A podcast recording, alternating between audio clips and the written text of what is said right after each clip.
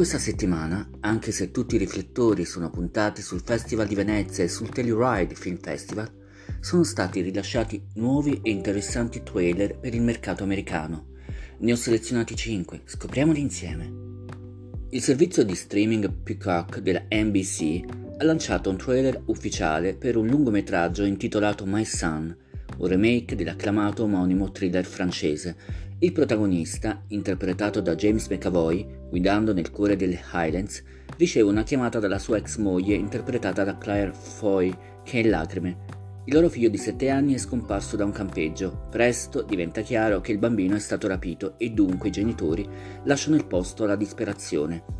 Pare che McAvoy abbia girato questo film improvvisando, rendendolo molto diverso dalla versione originale francese. Non gli è stato dato alcun dialogo specifico, in pratica era a conoscenza solo dei dettagli di base della trama per il suo personaggio e tutto il resto è stato rivelato durante le riprese. Sono molto curioso per questo tipo di approccio. Peacock nella NBC farà debuttare Son in streaming il prossimo 15 settembre. Il secondo titolo ci riguarda personalmente, dato che si tratta dell'ultima fatica del regista italiano Alessio Della Valle, che con Seven Films ha svelato il trailer ufficiale del thriller neo-noir intitolato American Night. Ambientato nel corrotto mondo dell'arte contemporanea di New York City, dove il mercante d'arte John Kaplan e l'ospitato capo della mafia di New York Mike Rubino combattono per denaro, arte, potere e amore. Troviamo un ricchissimo cast, da Jeremy Piven nei panni di uno stuntman e aspirante ninja, a Jonathan Rhys Myers, da Emil Hirsch a Paz Vega, da Michael Madsen a Marco Leonardi. Al momento non è stato presentato in anteprima in nessun festival, ma farà comunque il suo debutto in alcuni cinema americani e successivamente in VOD dal 1 ottobre. Sembra davvero qualcosa di nuovo. E ora ci spostiamo in Francia, particolarmente fiera del suo biopic su Charles de Gaulle, dal titolo De Gaulle, che debutta nel mercato americano a partire dal 22 ottobre. Il film si svolge durante la Seconda Guerra Mondiale, proprio mentre la Francia affronta il crollo militare e politico sotto la pressione dei nazisti, per poi concentrarsi sulla sfera privata, mentre Yvonne, sua moglie e i suoi tre figli si ritrovano sulla strada dell'esodo con Lambert Wilson come Charles de Gaulle e un cast che include Isabelle Carré come sua moglie, oltre a Olivier Roumet e Catherine Mouche.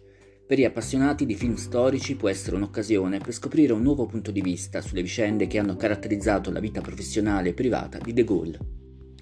Il quarto film di questa playlist è un nuovo thriller horror di James Wan, che torna alle sue radici con un'altra creazione originale, Inizialmente doveva uscire la scorsa estate, ma è stato ritardato a causa della pandemia. Ora è in arrivo nei cinema americani e su HBO Max a settembre. Al centro della vicenda troviamo Madison, una ragazza paralizzata da visioni scioccanti di orribili omicidi che apparentemente sembrano sogni ad occhi aperti, ma che in realtà non lo sono. Il cast include Annabelle Walls nei panni di Madison, Jake Heball e Jacqueline McKenzie. Lo stile di questo trailer sembra molto accattivante, anche se la trama ricorda già qualcosa. Vedremo. Concludiamo con un documentario particolarmente atteso, il cui trailer è stato svelato da Apple TV dal titolo The Velvet Underground, biopic musicale rock realizzato dal regista Todd Haynes sulla storica band. Un approccio ipnotico ideale per raccontare la leggendaria storia di questa band formata nel 1964 e che ha creato un nuovo sound cambiando il mondo della musica, attestandosi quindi come una delle band più venerate del rock and roll.